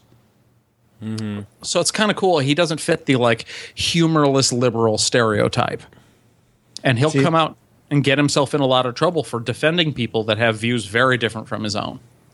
and he's one of those guys that I had never seen a stand up until this week, and uh, it was okay. I, I like him more as an actor and as a person, but I mean, I, I can get the appeal, I guess, because I'd seen him on the Comedians of Comedy tour DVD with him, Maria Bamford, Brian Posehn, and and Zach Galifianakis, and I literally, I don't think I laughed except at Maria Bamford's set, and I love Yeah, Brian I mean, Posehn. that, that is definitely the worst introduction to Patton Oswalt because that was kind of like a, a movie made for fans already.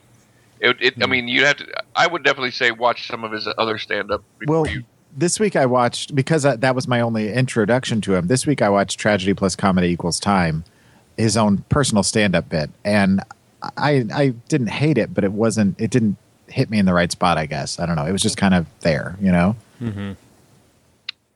All right, Yeah. so Mike Summer Birbiglia. Birbiglia. Mike Birbiglia. Haven't seen He's him. the one I was talking about earlier. That is an excellent storyteller. Okay. He has a he has a um, a 90 minute show that he does called um, My Girlfriend's Boyfriend, where it's basically a, bo- a bookended story about how he ended up with his wife, uh, um, and through through an, uh, a car accident, basically, and it just kind of weaves it seamlessly through time, going back and forth between his in all his you know relationships in his life and different stories about his life. Just an amazing storyteller and just really really funny. And he also has some really funny guitar songs too. He, he plays guitar, you know, when he's not storytelling. Cool. Craig Ferguson. Okay. Uh oh. Can can I just say because I'm a newcomer to Craig Ferguson? If we wouldn't have done this show, all I would know him for is his late night talk show. I I literally out of all the comedians I watched that I'd never seen this week, he hit me so hard. He was so freaking funny. Which which which ones did you watch? I watched um One where he was in uh, Tennessee. Does this need to be said? Yes. And he does the whole bit about how dogs are not barking, they're swearing. Yes. The whole fuck, fuck, fuck, fuck, fuck, fuck, fuck. I I was crying. I was laughing so hard. I'm like, this is not this is not the guy that I thought he was. He's hilarious. He's so funny. Yep. Oh my god. I fell in love right there. Yeah. he is he is very very funny. Yeah, I like. I watched. There's another one where he's talking about uh, experimenting with drugs. He's he does a whole. Look, you're not experimenting with drugs. You don't put it in a put it in a vial, spin it around, and give it to a dog. He's like, but his his um his his delivery is so good on on the on the whole of watching him and telling the jokes uh, when he does that little off kilter smile you know, just like, yeah, yeah, I said that type of thing. I mean, his and his, I, I've always been a big fan of Craig Ferguson. I've always liked him. Uh, Will years ago was like spent an evening sending me videos of him doing songs on the show, on the late night show, and uh, I started watching some of his some of his uh, stand up stuff. So Craig Ferguson is definitely one of my favorites. Yeah, he's got great delivery. Yeah, he does. He does. Speaking of great delivery, Aziz Ansari. Oh my goodness. Like I was mostly familiar with Aziz from Parks and Recreation, and there's a little bit of his Parks and Rec character in his stand-up persona, but he is so so funny going from the kind of like super popular jokes about Kanye to incredibly nerdy bits about video gaming. Cool. And like his bits he does about his cousins Harris and Darvish, and you know just. Oh yeah. But yeah, him talking about con, uh, um, Fifty Cent, I think it was. I think it was Fifty Cent. He said he was in a restaurant with Fifty Cent, and he's sitting right behind him, and he hears him order a grapefruit juice, and when the guy drops it off, he says, "Yes, why is it this purple?" He's, and he's like, "Hold on, everybody! You're gonna about, you're about to see a grown man get explained what a grapefruit is." um, I, I'm I'm gonna just say here I watched uh, one of his things, one of his bits, uh, the live at Madison Square Gardens. I didn't laugh once. I, I knew by your tone it was like Joel's about to be wrong again. I, I I didn't. I mean, I wanted to, but I I just I didn't like it. I didn't care Wow. for it. I, I liked him as a storyteller, but he just wasn't funny. Hmm. Just my own personal opinion. Wow. I don't hate him. I think he was. I thought it was very entertaining to watch, but just not funny. So sorry. Um, there's a guy. The next guy we're talking about is actually sometimes a little hit or miss for me. I do find him very funny, but th- there are bits where it's just like I kind of feel like I've seen this before, and that's Jim Gaffigan. Jim Gaffigan, he's a standard. If you if he's, I want to say he's the archetype, but he's like comedian, stand-up comedian, Jim Gaffigan. I mean, he does exactly what you expect him to do, and that's why I think you you think that he you've seen it before, is because I don't want to say he, but I mean I don't want to say it, but he's by the numbers.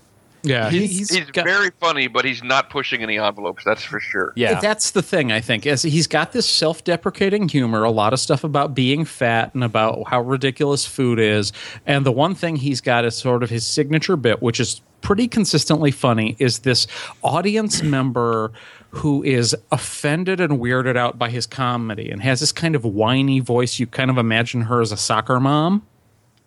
Like he'll tell a joke and then he'll react to it as this weird audience member. Yeah, it's like, it's like hearing the inner monologue of somebody that doesn't know why they're they're listening to Jim Gaffigan tell jokes. Here's here's my thoughts on Jim Gaffigan, and I've seen uh, Beyond the Pale and one of one of his other specials. Um, I agree with Josh 100 percent on what you said. I, like I could after the first 15 minutes, I'm laughing, and then after that, I'm kind of like, yeah. But Jim Gaffigan, in my opinion, he is he's like the guy that's like, man, I love listening to the real independent alternative music that nobody's ever heard of, like Pearl Jam. He, Right. He's he's the guy that he's the alternative comic that everybody thinks is so weird and they're so unique that I listen to Jim Gaffigan. So you know, you ever heard of him? But everybody's heard of him. Everybody knows who he is, and uh, that's just that's just and uh, nothing wrong with Jim Gaffigan. He's funny.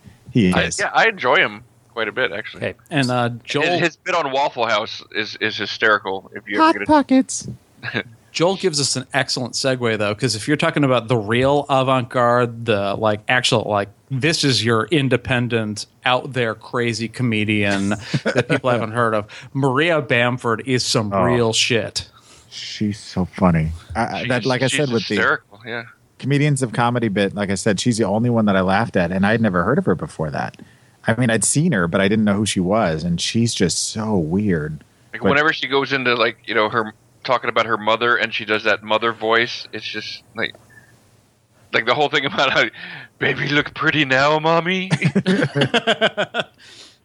Sounds like I got to watch this one. Oh, Oh, yeah. yeah, If you haven't seen her, she's another one that is in heavy rotation on Comedy Central Radio, and she's got a couple of different specials that are real easy to come by, and just intense, very uh, awkward comedy. Reminds me a little bit of a better, edgier Rita Rudner. yeah, Yeah. I can see that. But with like an Emo Philips vibe. Yeah, a little bit of emo in there too. Yeah. All right. Check her out, Mike. I think you'd like her. Okay. And then uh, Sarah Silverman. We already kind of touched on her. Yeah. Yeah, I'd love to touch on her, but that's Yeah, whole- buddy. Yeah. I, I think she's hysterical. I think I I like that she is a, a female comedian that doesn't feel like she has to censor herself. That's just I- because you think it's one more woman who may cross paths with you now that you're doing comedy. I, believe me, that's one of my goals. If I could work my way up the ladder to Sarah Silverman, uh, She Amy would Schumer. give you the time of day. I will And say that Sarah. Silverman and uh, Iliza Shlesinger both uh, have one thing in common is that they're incredibly pretty girls who work incredibly filthy, and part of their appeal is how shocking it is hearing that come out of them. Same thing with Whitney Cummings. Yeah, Yes, Yeah, she's absolutely. similar. Yeah. That- But- th- Well, that's kind of the opposite of Maria Bamford. She's kind of weird in a cute, kind of ugly way, but she's not this pretty girl who's being funny, right, which And I think works for her. that's the thing is i think when if you're not familiar with their act uh, uh, sarah and then whitney and uh, iliza are all kind of like you have this maybe pre-canned expectation of what their jokes are going to be about and you're like whoa we got junior richard pryor here Right. so All right. Louis C.K. I think we can all say yes, we like Louis C.K., right? I, I enjoy Louis C.K. I enjoy his is- show. I enjoy his stand up. he is my literal number one favorite comedian of all time, and the guy that I kind of aspire to be like in my comedy. Hmm. Well, Yeah, I think he's- he's he's the comedian for our current age group and generation. He is our voice. yeah i would say that he's probably my favorite too he would be my pick for funniest man alive working Currently. Yeah. Yeah. I would agree. I mean, he's my favorite comedian of all time. I mean, I, I don't mean like now. I mean ever. Wow. Ooh. That's a big stretch, man. I mean, I I might agree, but I'd have to give that some thought. Yeah, I don't know I'd go that far, but currently working today, and I, I said Eddie Eddie Izzard is my favorite probably for then. I mean, I yeah, Louis C.K. is of current working comedians. Yeah, What about uh, John Mulaney that Pat and Josh have seen? Well, if, if you you, haven't, I was gonna say, if you haven't seen his his special "New in Town," I can't. I could not possibly recommend it anymore.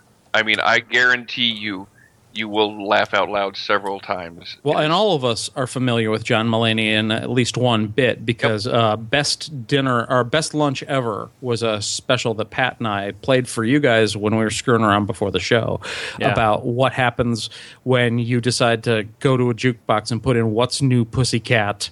17 Yes. times with one play of it's not unusual somewhere in the middle. Either somebody just played What's New Pussycat four times, or they played it twice and it's just a really long song.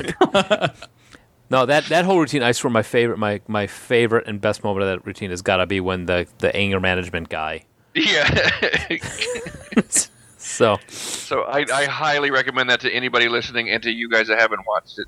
The John Mulaney New in Town is one of the best hours of stand up you're ever going to see. See, and I'm only familiar with him because of uh, the Kroll show, Nick Kroll's. Uh, well, it's over now, but Right. that's the only time I'd ever seen him was on that show, and I really enjoyed his work there. So I just added it to my Netflix queue, so I'm gonna have to watch it. cool.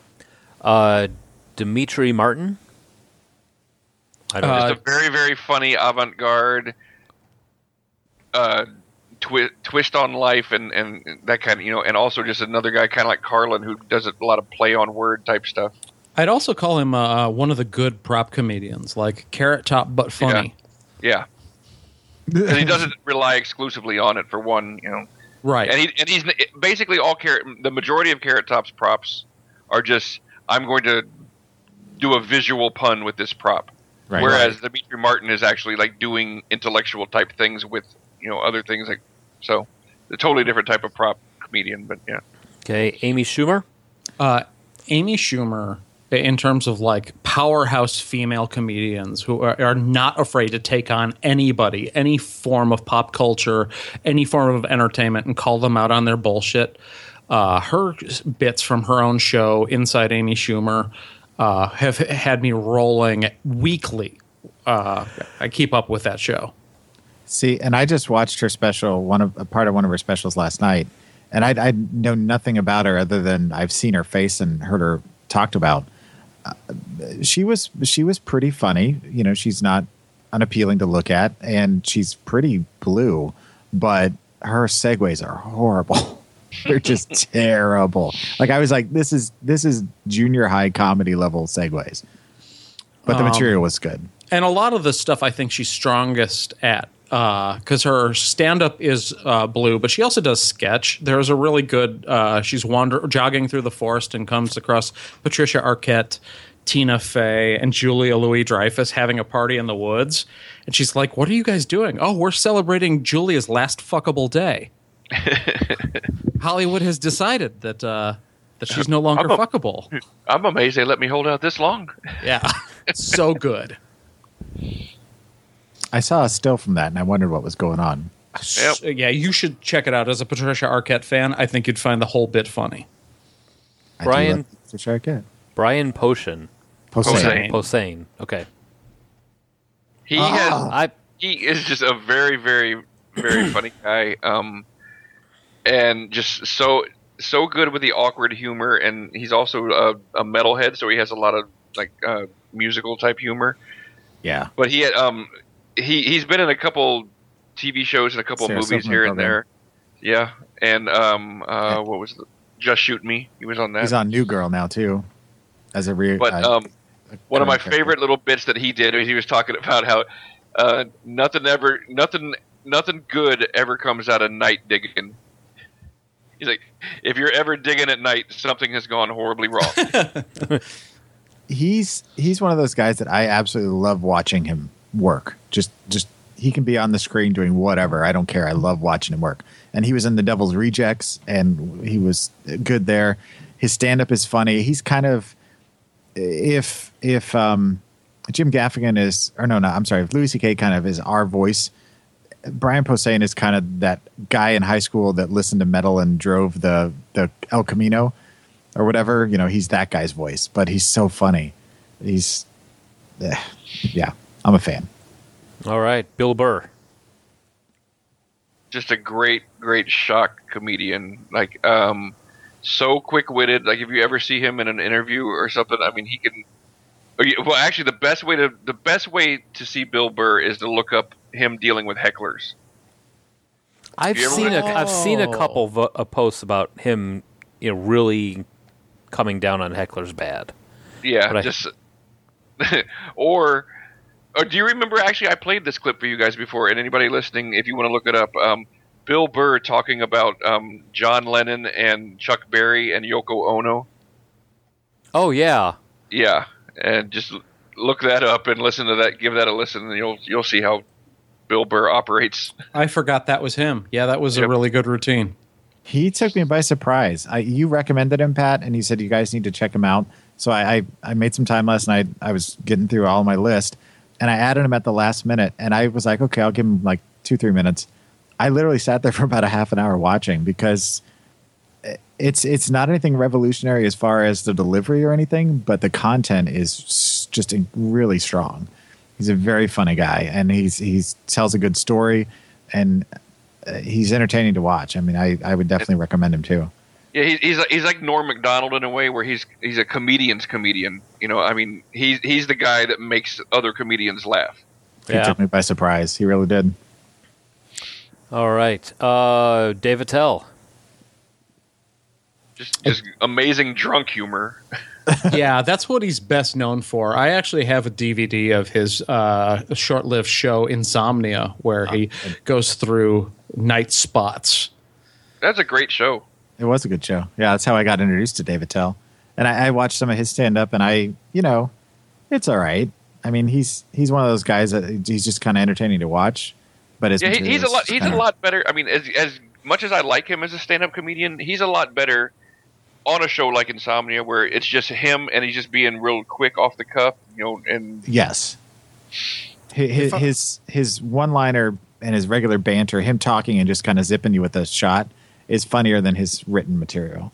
yeah, Yeah, he's another uh, para, uh, fan, uh, friend of Louis C.K. If I recall, I think there's a group of those comics that uh, hang out. Yeah.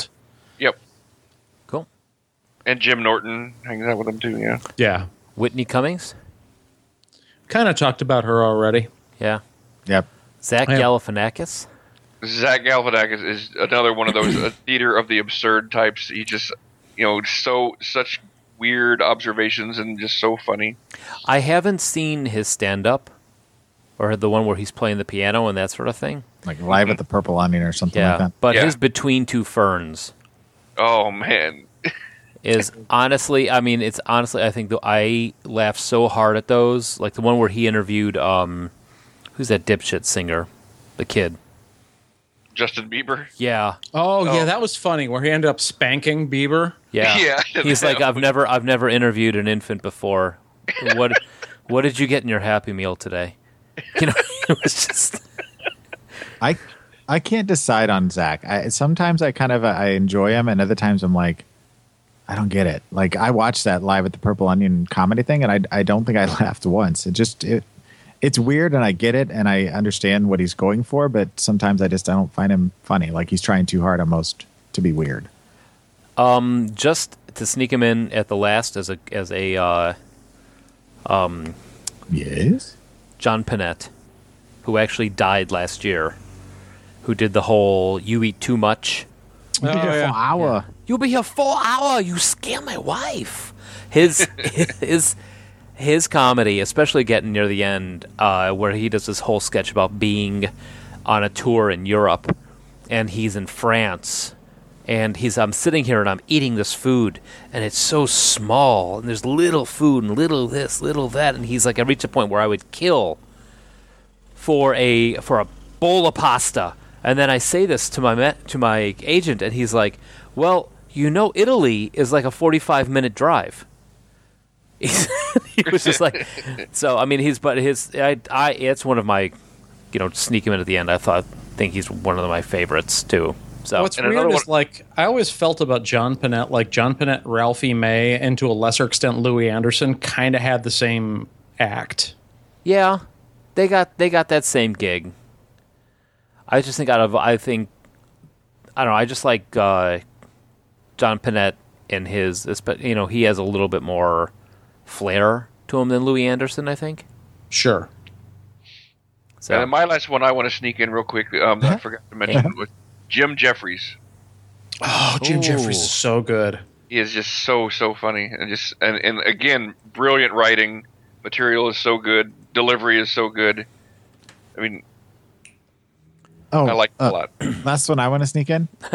Pat Whaley, Patrick Whaley. oh, you're being all nice. Yeah. Well, if everyone else is going to take uh, one last swing, uh, I, Well- I kept putting him into the uh, list, but uh, Myq Kaplan, spelled M Y Q, uh, has this very like self-deprecating, incredibly nerdy, like vegan Jewish humor. When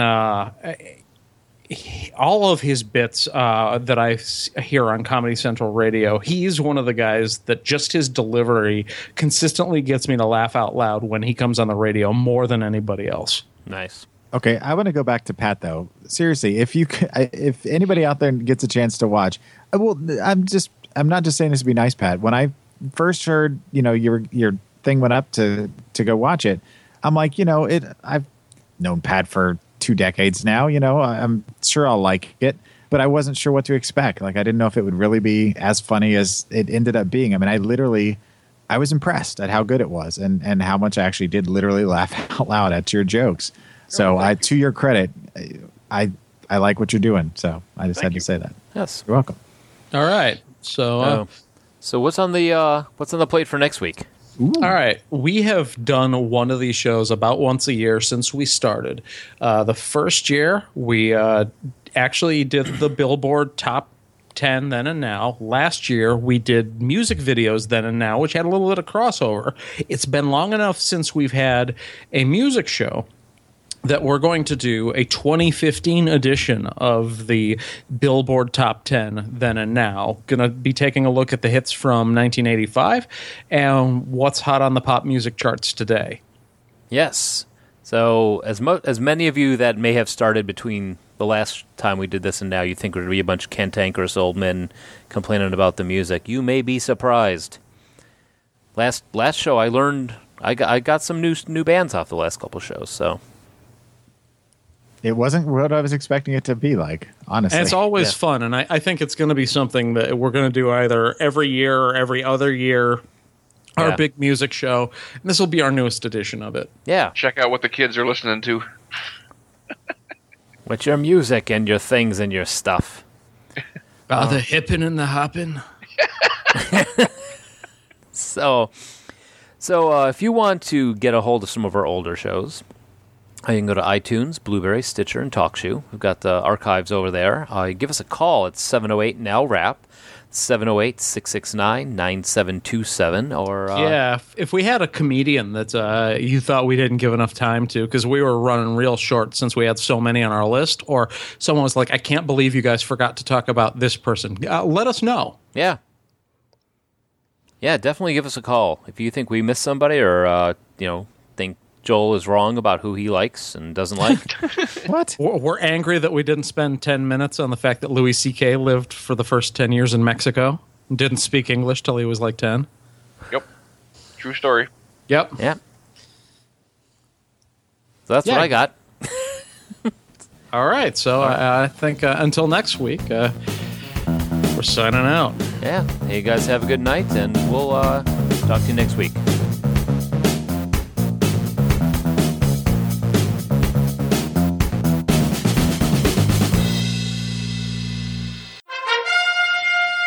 Now leading the world of Musings of a Geek Podcast Network. Stay geeky, my friends. Seven hours. I got to record another show. Hopefully, we'll be done by then. Exactly.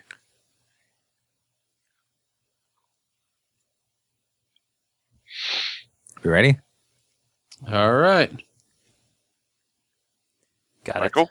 Okay.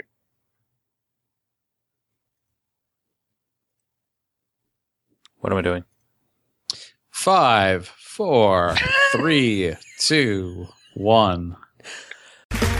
Okay, round two. Name something that's not boring. A laundry? Ooh, a book club. Computer solitaire, huh? Ah, sorry, we were looking for Chumba Casino. That's right. ChumbaCasino.com has over 100 casino style games. Join today and play for free for your chance to redeem some serious prizes. ChumbaCasino.com. No purchase necessary. Void where prohibited by law. 18 plus terms and conditions apply. See website for details.